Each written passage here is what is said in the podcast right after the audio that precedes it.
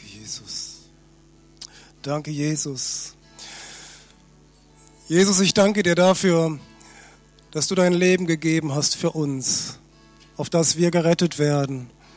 Ich danke dir für diese Gnade und ich danke dir dafür, dass du uns einlädst, auch heute Gemeinschaft mit dir zu haben. Herr Jesus, du bist das Ziel unseres Lebens. Wir preisen dich. Ich möchte dich bitten, dass du dein Wort uns aufschließt und dass du zu unseren Herzen redest. Danke, Herr Jesus. Amen. Ich möchte euch von ganzem Herzen begrüßen, von hier vorne. Ich glaube, es liegt nicht an dem Mikro, dass das vielleicht komisch klingt. Es liegt etwas an meiner Stimme. Seit letzten Sonntag habe ich mir irgendein Virus eingefangen und den habe ich noch nicht ganz unter die Füße bekommen. Insofern seid ein bisschen nachsichtig auch mit mir, ähm, wenn ich hier vorne stehe. Ja, ich begrüße alle, die auch aus dem Urlaub zurückgekommen sind, einige braun gebrannt und ihr seid zurück in der Gemeinde. Herzlich willkommen. Ich möchte auch all die begrüßen, die sonst nicht regelmäßig hier sind, auch einige Flüchtlinge, Menschen, die ihre Heimat verlassen haben. Auch euch wollen wir von ganzem Herzen begrüßen in diesem Gottesdienst wollen auch mit euch Gottes Wort teilen und Gemeinschaft haben. Wann immer ihr meine Sprache, unsere Sprache nicht versteht, bitte wendet euch hinten an die Technik, dass ihr Kopfhörer bekommt, wo jemand das in eurer Landessprache oder einer Sprache, die ihr versteht, übersetzt. Das wäre wirklich prima. Ja, ich möchte gerne so ein paar grundsätzliche Gedanken auch über Gottes Wort an den Anfang stellen auch der heutigen Predigt. Der Heiko hat das mit diesem Wettlauf auch thematisch ein wenig eingeleitet und ich komme gleich darauf zurück. Gottes Wort ist und bleibt ein Anker in unserer Zeit. Und mir geht es persönlich immer so, wenn ich so an vielleicht depressiven Phasen meines Lebens bin, an schwierigen Phasen, aber unabhängig davon, dass ich immer wieder in Gottes Wort hineinschaue und sage, Gott, rede du einfach zu meinem Herzen. Korrigiere auch mich, wenn ich vielleicht so ein wenig die Fährte verlassen habe. Und Gottes Wort ist und bleibt ein Anker. Gottes Wort ist und bleibt auch Maßstab Maßstab und Richtschnur. In allen moralischen Dingen und Fragen auch unserer Gesellschaft, wo ja kein Wert mehr der ist, der es früher mal war. Denn auch Gottes Wort bleibt Maßstab und Richtschnur. Und gerade aus diesem, oder aus einem dieser, das ist eines der Gründe, warum ich persönlich Gottes Wort einfach so liebe. Weil Gott klar ist, in seinem Wort verständlich ist. Aber Gottes Wort will auch geglaubt werden. Ja, das ist einfach eine Besonderheit, dass Gottes Wort geglaubt werden will. Es will geglaubt werden, dass Gott sein Wort inspiriert hat. Es haben Menschen geschrieben, aber diese Menschen wurden durch den Geist Gottes inspiriert, als sie es geschrieben haben. Und so sind es nicht nur menschliche oder nicht menschliche Gedanken, und es sind die Gedanken Gottes, die Menschen aufgeschrieben haben. Das will geglaubt werden, weil es gibt einige Passagen, sind wir doch mal ehrlich, da tun wir uns nicht leicht mit, das wirklich so zu nehmen, wie es dort steht. Aber Gottes Wort will geglaubt werden. Gottes Wort möchte darüber hinaus aber auch gelebt werden. Ja, dass wir es nur lesen. Es gibt diese Passage, man schaut in einen Spiegel, man vergisst sein Spiegelbild und lebt dann weiter. Da sagt Gottes Wort ganz klar, so soll es nicht sein, sondern es soll gelebt werden. Da, wo Gottes Wort über Dinge redet, wie wir leben sollen, da sollen wir uns nachrichten. Nicht, nicht als irgendein Korsett was, Korsett, was wir anziehen müssen, sondern es ist ein Buch des Lebens. Wer sich nach dem Worte Gottes richtet, und es zu dem Fundament seines Lebens macht, der selbst wird leben. Er wird erkennen, was Jesus Christus für ihn getan hat. Er wird erkennen, dass es ohne Jesus Christus keine Erlösung gibt. Er wird erkennen, dass die Last der eigenen Sünde so groß ist, dass es keine Chance gibt, sie aus eigener Kraft zu tilgen. Aber er wird auch erkennen, wie groß die Liebe und die Gnade Gottes ist, die er mit uns hat. Gottes vollkommener Wille ist in seinem Wort, ja. Und ich möchte es euch immer wieder auch ans Herz legen. Achtet darauf, dass Gottes Wort in eurem Leben einen festen Platz hat. Bitte nicht einen festen Platz im Bücherschrank. Da, da können andere Bücher gerne ihren festen Platz haben, sondern transportiere es von mir aus von dem Bücherschrank zu deinem Nachtschrank oder zu deinem Schreibtisch und räume dem Worte Gottes einen festen Platz in deinem Leben ein. Ja? Das ist wirklich unglaublich wertvoll, weil sie ist voller Kraft und Weisheit. Sie trägt Gottes Handschrift. Ich könnte noch mehr darüber sagen, aber ich möchte einfach immer auch so ein wenig ein Fundament legen und sagen, warum wir aus Gottes Wort reden und predigen. Aber das ist uns gegeben, dass wir nicht nur daraus lesen, sondern auch darüber predigen. Ich möchte jetzt aus dem Hebräer 12 gleich einige Verse lesen. Ich habe in meiner persönlichen stillen Zeit den Hebräer, ich glaube, im letzten Monat äh, durchgelesen gehabt. Und der Hebräer selbst, vielleicht mal auch dort als Einführung, es ist einer der Briefe, wo man noch nicht ganz genau weiß oder einfach nicht genau weiß, wer ist eigentlich der Verfasser dieses Briefes. Ob es Paulus war, da ist man sich nicht so ganz klar, weil es trägt einfach einige Handschriftzüge, Formulierungen, die bei ihm nicht zu finden sind. Man vermutet eventuell, dass es Apollos war, man weiß es nicht definitiv. Ich habe zumindest nachgelesen, aber dennoch, der Hebräerbrief hat einen festen Platz in Gottes Wort und es gibt einen Zielgedanken auch des Hebräers, des ganzen Briefes. Er umfasst 13 Kapitel. Er hat einen festen Zielgedanken und das ist die Ermutigung der Gläubigen. Das ist die Ermutigung von Gemeinden, auch gerade die, die in Verfolgung waren. Und ich möchte mal ein klein wenig, weil ich beginne ja, ich möchte das zwölfte Kapitel, einige Verse daraus lesen, ein klein wenig auch so einen, einen Überblick geben über das, was im Hebräerbrief auch im Vorfeld, bis es zu diesem zwölften Kapitel kommt, dann behandelt wird. Es beginnt immer wieder mit einem Brückenschlag im, im Hebräerbrief ins Alte Testament und dann, das macht der Schreiber wirklich inspiriert, gibt es dann wieder auch den Bezug zu Jesus. Da gibt es zum Beispiel den Begriff des Melchisedeks, ein Priester, damals im Alten Testament und der Bezug heute zu Jesus.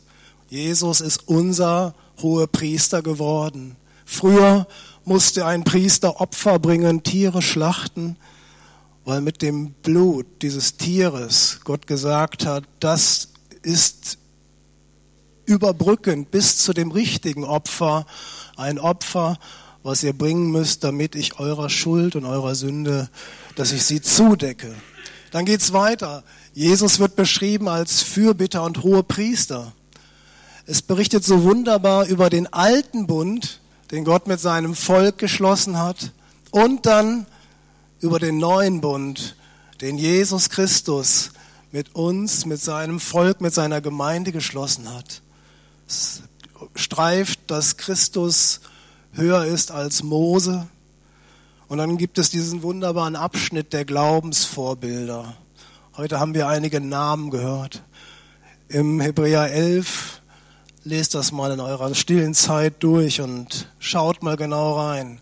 Eine Vielzahl von Glaubensvorbildern, Männern wie Frauen, von denen die Bibel berichtet, sie haben dem Worte Gottes geglaubt und dieser Glaube ist ihnen zum Segen geworden. Aber es gibt auch einige Stellen, die handeln von der Gefahr des Abfallens, von der realen Gefahr, dass man den Glauben verliert, dass man einmal einen Start gemacht hat, dann aber aus irgendeinem Grunde, in irgendeiner Lebensphase, was auch immer, sich entschlossen hat, seinen Glauben da niederzulegen. Ich hörte von meiner Tochter ein Gespräch, was sie mit ihrer, einer Kollegin wohl geführt hatte, die berichtete davon, irgendwann habe ich meinen Glauben verloren. ich weiß nicht genau, wo es passiert ist, ob es Umstände waren, was auch immer, aber sie berichtet real, ich habe meinen Glauben verloren. Und es gibt, es gibt doch keine größere Tragik, als anzufangen und etwas nicht zu Ende zu bringen.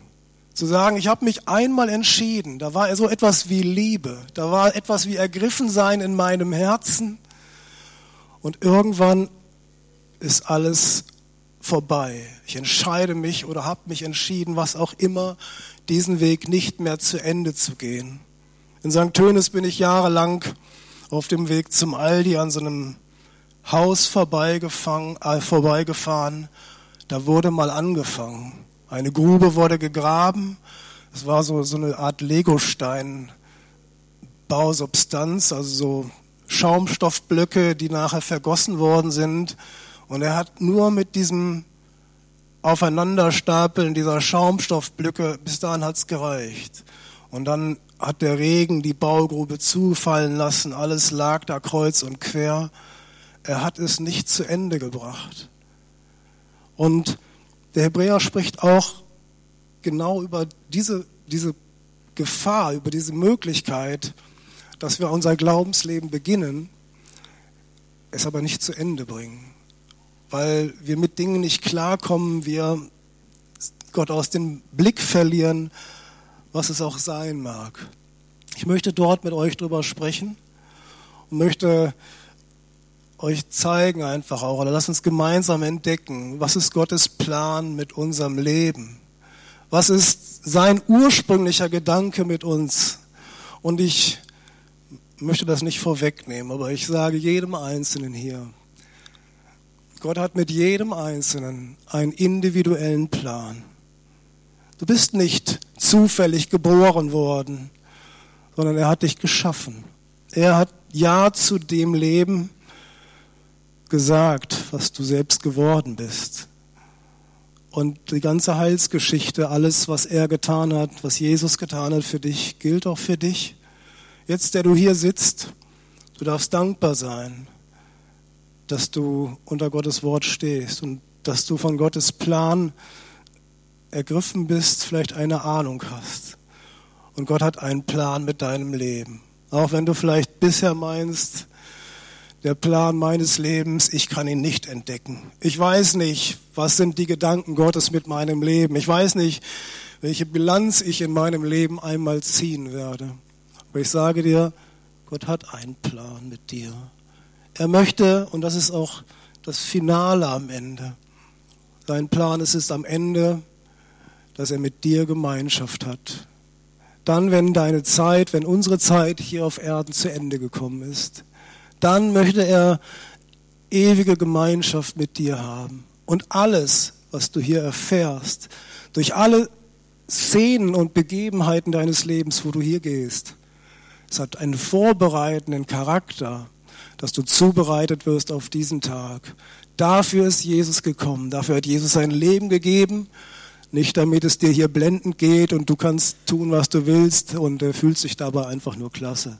Sondern sein Gedanke ist viel tiefgehender. Ich möchte mit dir ewige Gemeinschaft haben. Und dazu ruft Jesus. Dazu ruft Jesus und auch dieses Wort geht in die Richtung. Wenn ihr eure Bibel dabei habt, bitte schlagt doch einfach mal den Hebräer 12 auf.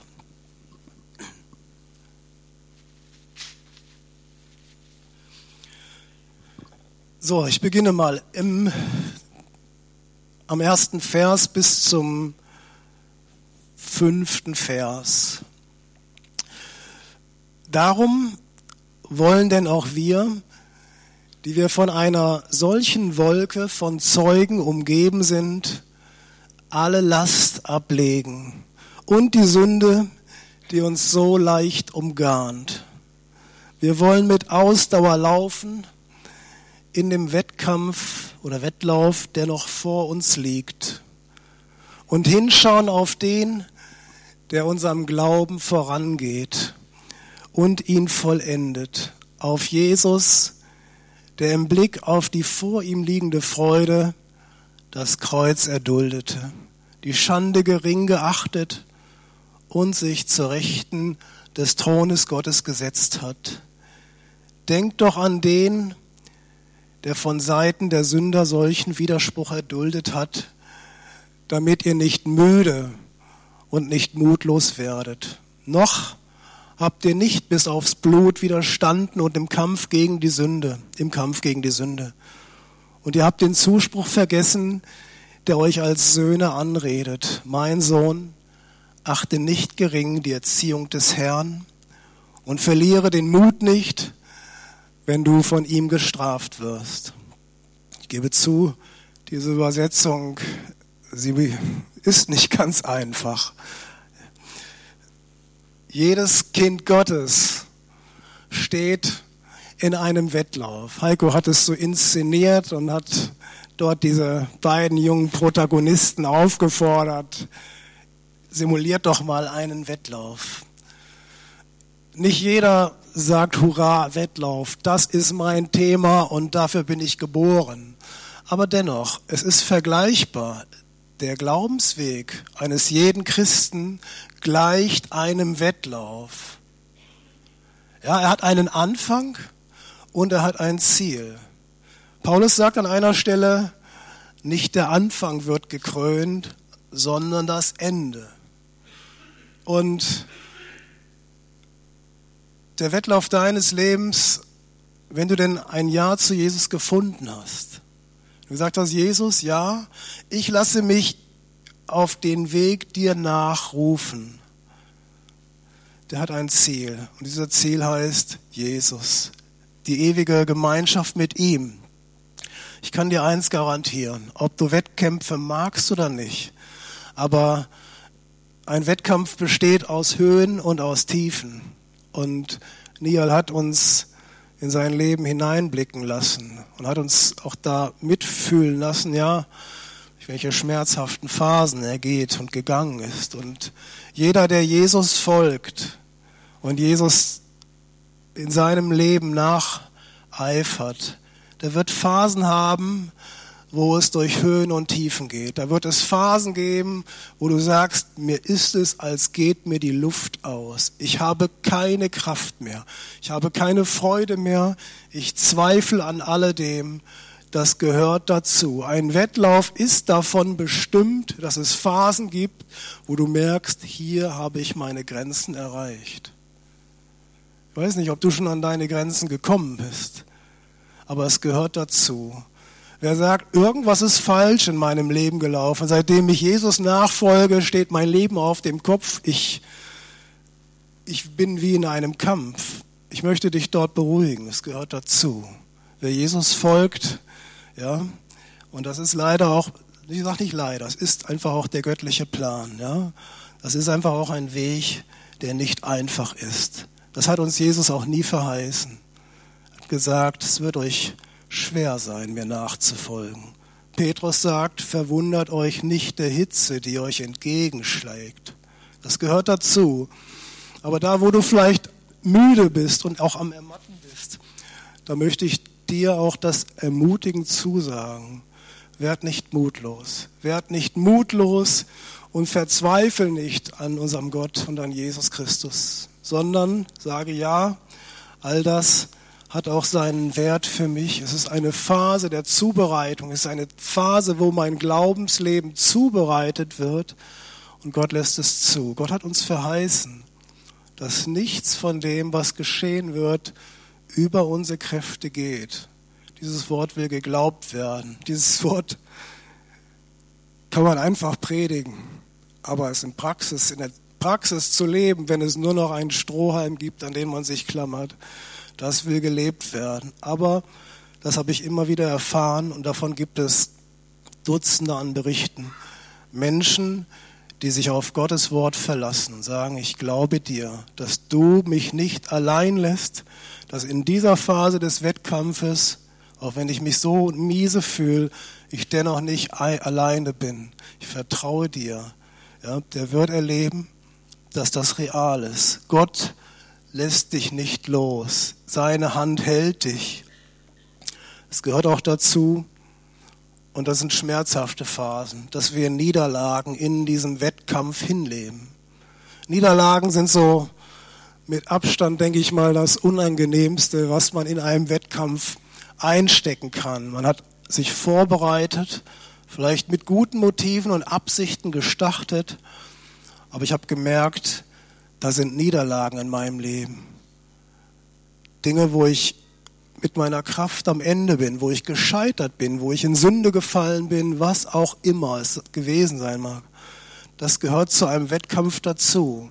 Jesus, und das ist, das ist der Originalton auch des Evangeliums, verurteilt uns nicht wegen unserer Niederlagen. Wenn ich an diese Frau am Jakobsbrunnen denke, die so eine Vielzahl von Niederlagen in ihrem Leben angehäuft hat, weil sie in keiner Beziehung wirklich leben konnte, ist Jesus nicht als ihr Richter vor ihr gestanden, sondern er hat in ihrer Niederlage, ist er auf Augenhöhe mit, sie, mit ihr gegangen und hat gesagt, ich bin gekommen, dass du endlich das Wasser des Lebens in mir findest. So ist Jesus. Niederlagen sind auch Gottes große Chancen. Ich möge keiner bitten, dass er Niederlagen in seinem Leben regelmäßig einsteckt. Das kommt übrigens automatisch, da brauchst du nicht drum zu bitten. Aber es sind auch solche Phasen, wo Gott dich wieder aufrichtet. Es muss Phasen geben in deinem Leben, auch im Wettkampf, wo du merkst, mit eigener Kraft kann ich dem Weg, dem Kreuze nach nicht weitergehen. Solche Phasen muss es geben. Und es muss dann einfach auch eine Phase geben, wo du sagst, Herr Jesus, ich erkenne, nichts kann ich selber bringen. Ich schaffe aus eigener Kraft den Weg nicht. Und diese Niederlage, das zu erleben mit meiner eigenen Kraft, schaffe ich es nicht. Das ist Gottes Chance, wo du sagst, jetzt komme ich zu dir. Wir kriegen das Handy gleich noch aus, bestimmt.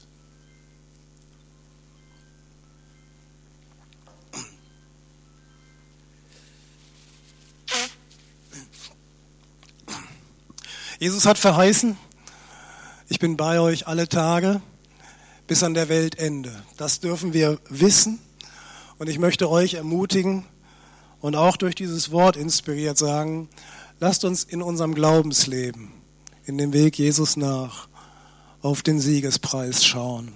Das war nicht abgesprochen. Ich weiß nicht, wo du dieses Ding her hast, diesen Pokal.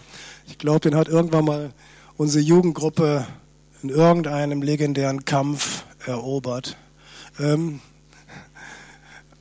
das kann uns ein Bild sein.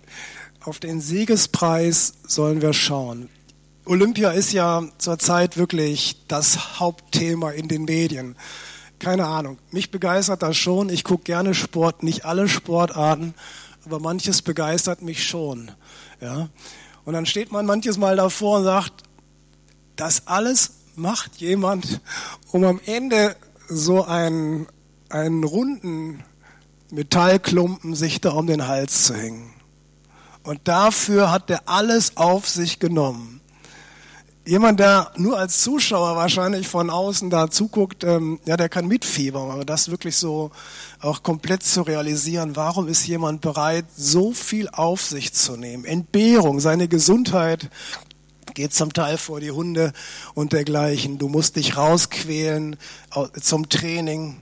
Immer wenn ich morgen, äh, früher als Auszubildender mal bei uns äh, ins Schwimmbad gefahren bin von, äh, von der Firma, da war ich immer, konnte ich nie nachvollziehen, wo ältere Herrschaften, ich sage das mit Respekt, sich morgens um 6 Uhr in das kalte Wasser geschmissen haben und da ihre Bahnen zogen.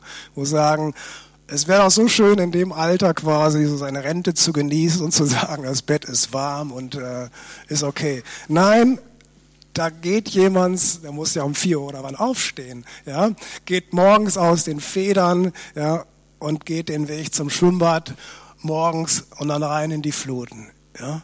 Warum nehmen Menschen Entbehrung auf sich und machen solche Dinge?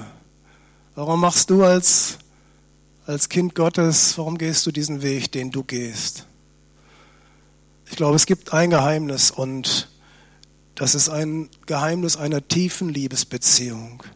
Das ist der Siegespreis, der uns verheißen ist.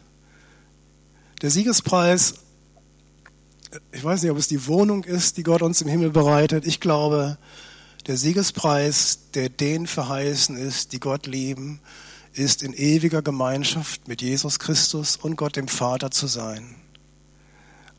Eins zu sagen, das ist das Ziel meiner Wünsche, meiner Herzensträume. Ich bin bei dem Schöpfer, der gesagt hat, ich soll leben und werde mit ihm dort Gemeinschaft haben. Das ist der Siegespreis, dem jedem erwartet. Gott wird ein gerechter Richter sein, ein Kampfrichter, der gerecht ist, der jedem erwartet, der auf diesem Weg treu ist. Ist das nicht eine wunderbare Verheißung? Und das ist der Grund, warum auch Christen sagen, ja, ich bleibe treu auf dem Weg. Diesen Siegespreis aus den Augen zu verlieren und zu sagen, ich gebe ihn dran.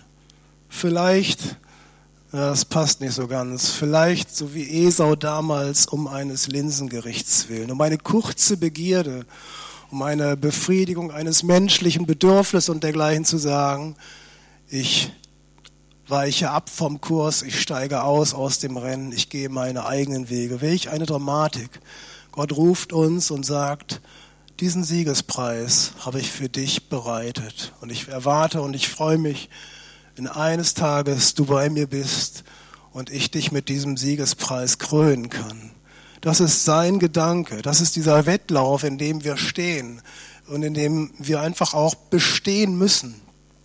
Paulus sagt eindrucksvoll, das können wir im, im 2. Timotheus 4, Vers 7 lesen.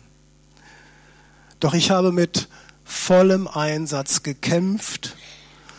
Und jetzt schreibt er noch zu Erdenzeiten. Jetzt habe ich das Ziel erreicht und ich bin im Glauben treu geblieben. Dann geht es weiter.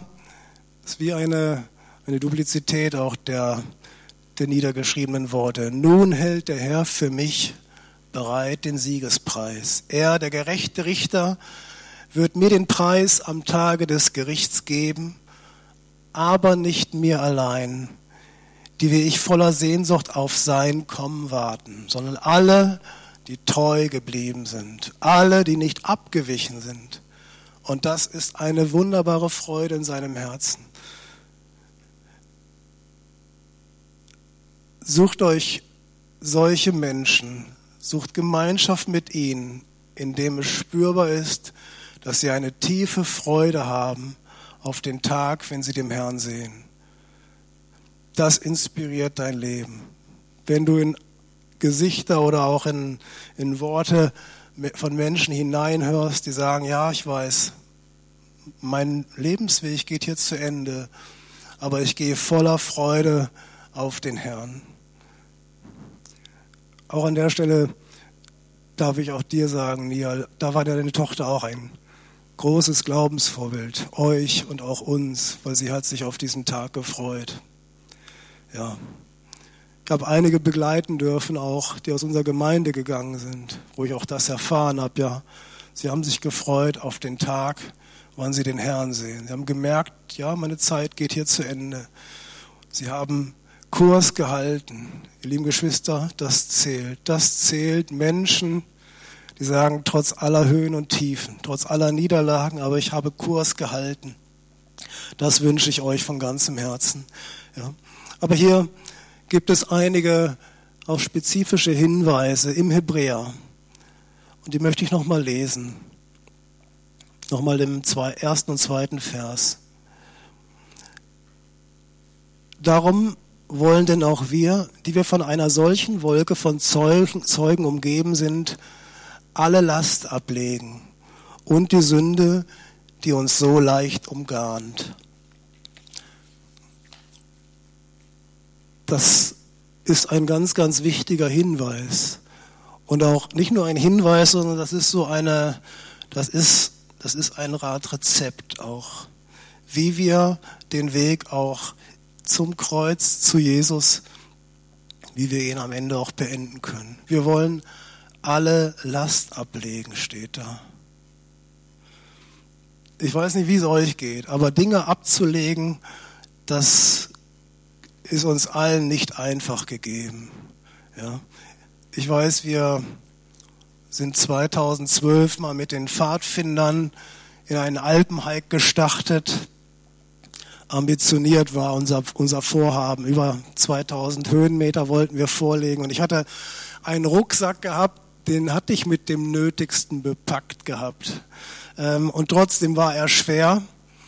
Und ich habe zumindest nach einigen Stunden des ersten Tages und dann am zweiten Tag umso schlimmer gemerkt, dass alles, was ich mit mir herumgetragen habe, ja, dass mich das unglaublich viel, dass mir das Kraft kostet, dass mir, dass mir das unglaublich viel Energie auch kostet. Und ein Grund, warum Menschen auch in ihrem Glaubensleben nicht ans Ziel kommen, kann sein, wird es wahrscheinlich auch sein, dass sie Lasten mit sich herumtragen, die sie schon lange hätten abgeben sollen. Und da kann man leicht drüber hinweglesen, aber ich glaube, da steckt so viel Wahrheit drin. Und ich frage einfach auch mal dich, wenn du mal durch dein eigenes Leben schaust und sagst, ja, ich kenne solche Phasen der, ich komme nicht in den Schlaf, ich bin, bin innerlich immer aufgewühlt. Da sind so viele Ängste in mir und ich habe das Empfinden, ich kriege meinen Alltag nicht geregelt. Ich komme nicht mehr klar. Dass du einfach auch mal in dein Leben hineinschaust und sagst, gibt es Lasten, die ich mit mir selbst herumtrage, die ich vielleicht endlich mal loslassen sollte. Es gibt einige Lasten, vielleicht ist das die Last der finanziellen Unabhängigkeit, dass du sagst, ja, die wünsche ich mir, aber ich habe sie nicht. Und das umkreist dich, das prägt dein Gedankenleben, das raubt dir den Schlaf. Es kann so eine Last sein, die du vielleicht schon lange hättest ablegen sollen. Vielleicht bist du ein Perfektionist. Das gilt für mich. Ja, du bist nur zufrieden, wenn etwas perfekt läuft und das genauso läuft, wie du es dir vorstellst. Das kann eine Last sein, die du mit dir rumschleppst, die nicht nur die Beziehung zu deinem Nächsten belastet, sondern die auch dir selbst unglaublich viel Kraft kostet. Vielleicht sogar im Dienst in der Gemeinde. Zu erkennen, welche Lasten schleppe ich eigentlich mit mir rum? Wo Jesus sagt, wenn du das Ziel erreichen willst, dann mach auch mal Stopp, halte mal an, schnall den Rucksack doch mal ab und schau mal rein, was solltest du eigentlich abgeben? Es können so viel andere sein. Ja, es kann die Habsucht sein. Es ist die Wurzel allen Übels, steht dort, ne? des Habenwollens. Ja? Darum machen Menschen Dinge, die sie nicht machen sollten. Wechseln ihre Partner, betrügen und, und, und, schinden ihre eigene Gesundheit, weil dahinter eine Sucht steht, ich will alles haben, möglichst für mich. Das sind Lasten, die Menschen mit sich rumschleppen, die ihnen über kurz oder lang in ihrem Leben zu einem Hindernis werden können, zu einem Stein oder zu einer, einer Last, unter der sie stürzen und nicht das Ziel erreichen. Und das kann so viel mehr sein. Eifersucht, Begierde, Stolz, Eitelkeit. Es kann auch die Last der Bequemlichkeit sein. Bloß keine Widerstände. Ja? Ich möchte euch einfach auch mal einladen und vielleicht ich habe nur schwache Worte. Vielleicht redet auch Gott zu eurem Herzen und sagt, ja, da gibt es einige Dinge auch in meinem Leben, die sind mir klar. Ich muss lernen, sie loszulassen, diese Lasten abzulegen. Im Jona 5, da gibt es nur ein Kapitel, nee, gibt es mehrere Kapitel von. Dort gibt es eine kurze Begebenheit. Jona im Schiff und Gott ließ einen großen Sturm kommen. Und in diesem Sturm drohte wegen der Ladung das Schiff zu kentern.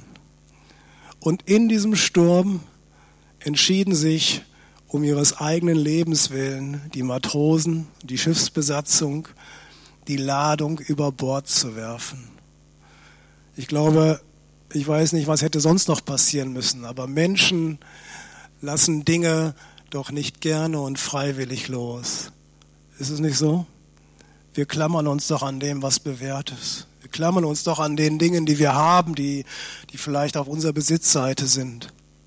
Manches Mal muss Gott auch Stürme kommen lassen, damit wir Dinge loslassen. dass wir sagen, wenn ich daran festhalte, kostet es für vielleicht mein Leben, mein ewiges Leben. Gott möchte dir Gnade geben. Und hier sagt ja der Schreiber, ja, lasst uns alle Last ablegen. Ich, ich möchte dir einen Tipp geben. Jesus selbst lädt uns dazu ein. Er sagt, kommet her zu mir alle, die ihr mühselig und beladen seid, die ihr unter der Last eures Lebens leidet und sagt, ich will euch erquicken. Das ist Jesus. Jesus möchte mit dir mal gemeinsam auch in den Rucksack deines Lebens hineinschauen dürfen. Muss uns aber auch an der Stelle ein bisschen auch warnen. Loslassen heißt nicht Wunschdenken. Alles, was mir unangenehm ist, alles, was mir, was mir vielleicht Kraft kostet, das schmeiße ich einfach weg. Nein, das wäre auch nicht okay ein Motorradfahrer, der sagt, es ist draußen warm, ich schmeiß meine Schutzkleidung weg, ja, weil es mir eine Last ist, der handelt doch töricht. Das meint die Bibel auch nicht. Wenn du meinst, ja, die Gemeinde, die geht mir eigentlich zunehmend auf den Keks. Jeder Sonntagmorgen ist vielleicht eher ein Angang. Ich denke darüber nach, ich sollte die Gemeinde verlassen, diese Last über Bord schmeißen. Ich glaube, das ist nicht gemeint im Worte Gottes. Auch wenn Gott dir eine Berufung gegeben hat in deinem Leben und du leidest darunter, weil du sagst, es fordert mich heraus. Ich kümmere mich um Kinder, um, um Ausländer, um was es auch sein mag. Da meint doch Gott nicht, schmeiß die Last, weil sie dir die Kraft kostet, weg. Das ist damit nicht gemeint. Sondern Lasten ist damit gemeint, die Dinge, die dich an, abhalten, die dir die Zeit rauben, den Weg mit Jesus zu gehen. An die sollst du dran gehen. Und nicht Wunschdenken da jetzt umsetzt und zu sagen, ich befreie mich von allem. Das ist nicht gemeint, aber die Lasten, die mich abhalten, den Weg zu gehen, da möchte ich dich ermutigen, wenn Dinge deine Zeit rauben, deine Gedanken, deine Kraft rauben, wenn du mit deinem Tablet oder deinem Computer viel zu viel Zeit verbringst, dann könnte das so einer der Punkte sein. Ja? Wenn du meinst, du musst ständig online sein oder dergleichen. Vielleicht sind das genau die, die Sachen, solltest du mal ablegen. Sie werden dir im Wege stehen, auf dem Weg, auch an diesem Wettlauf. Ja, sei da, sei da an dieser Stelle auch wachsam. Ich erinnere mich noch, war es im April, im Mai, hatten wir doch starke Regenmonate gehabt. Hier nördlich von Wesel, nicht weit von hier, ist so ein kleiner Fluss an die, über die Ufer getreten. Es gab dort einen Deich. Und dieser Deich, der war an der Kippe gewesen, dass er brach. Es gab Deichläufer, die haben jedes noch so kleine Leck regelmäßig mit, Sand, mit Sandsäcken ausgebessert, damit dieser Deich hält. Und so ist es auch mit den Dingen, die wir, mit die wir rumschleppen, auch mit kleinen Sünden, die wir tun. Es sind so wie kleine Bruchstücke und Löcher in unserem, in dem Deich, der diese Fluten zurückhält. Wenn wir wenn wir da nicht wachsam sind, wenn wir die Dinge nicht ablegen und sie einfach auch dem Herrn zu Füßen legen, dann kann es dazu führen, dass der Deich bricht unseres Lebens. Und da möchte, sollen wir das tun, was in seinem Wort steht. Leg die Sünde und die Last deines Lebens ab. Dazu fordert uns Jesus auf. Wir sollen in dem und dürfen in dem auf unser Vorbild Jesus schauen. Jesus ist uns vorangegangen. Er hat diesen Weg zum Vater, er ist ihn vorangegangen. Und es ist sein Vorbild, was uns, uns gegeben ist, seine Hingabe an den Willen Gottes, seines Vaters. Wenn das dein Herz und mein Herz erfüllt, ich habe eine Hingabe, dass der Wille Gottes in meinem Leben, dass der getan wird, dann eiferst du dem Vorbild Jesus nach. Sag Jesus, ich möchte dir ähnlicher werden. Ich möchte dass in meinem Leben sich der Plan Gottes umsetzt, dass der Wille des Vaters sich sichtbar realisiert, dann bist du auf einem guten Weg. Wenn du sagst, so wie Jesus gebetet hat, auf dem Berg, wann auch immer, ja, Gebet gehört zu meinem Leben, meine Beziehung zu dem himmlischen Vater. Das ist ein Vorbild, was wie ein, wie ein Garant ist, dass du das Ziel erreichst die Art, wie Jesus Versuchung und auch Leiden überwunden hat. Machen wir uns nichts vor. Da, da haben wir unsere große Achillesferse, wir alle beisammen. Ja? Dieses Widerstehen gegen Versuchungen auch unsere Leidensscheu in alledem. Jesus war da ein anderer. Wir dürfen sagen, Jesus, lass mir, lass mehr deine Gesinnung und deine Art, dem Vater zu dienen, auch in meinem Leben sichtbar werden. Seine ausharrende Treue zum Vater, aber auch den Blick auf das vor ihm liegende, auf den Siegespreis. Das zeichnet ihn aus. Ich hatte eigentlich geplant, heute nicht so lang zu machen, aber manchmal kommt einiges zusammen.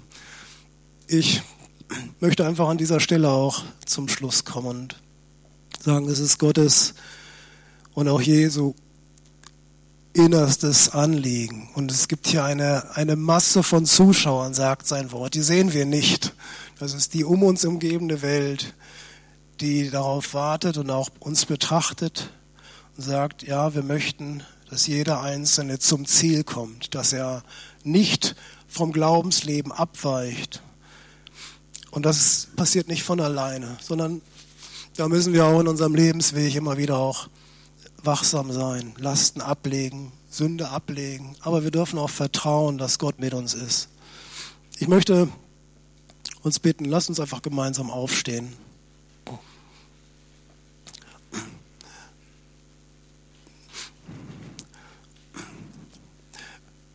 Wenn du Dinge für dich selbst ablegen möchtest, die dir Last sind.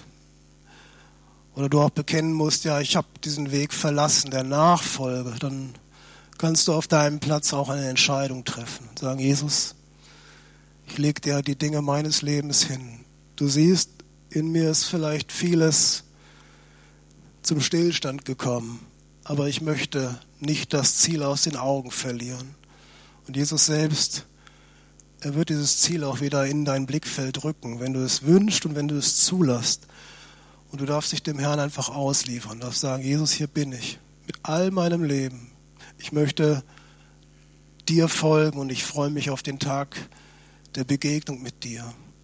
Dann darfst du das einfach auch im Gebet, das wir jetzt gemeinsam auch dann haben werden, die Zeit formulieren. Wenn hier jemand ist, der sagt, ich folge bisher dem Weg des Herrn noch nicht, aber in dir ein Verlangen ist und du auch spürst, Gott ruft dich auch in diesen Wettlauf, dann möchte ich auch da die Gelegenheit geben, dass wir für dich beten. Diejenigen, die sagen, ja, diesen Schritt möchte ich ganz bewusst tun. Euch lade ich ein, ihr dürft nach vorne kommen, auch während der Lobpreiszeit, dann werden wir für euch beten. Und wir wollen einfach jetzt die Zeit auch der Gegenwart Gottes nehmen. Amen.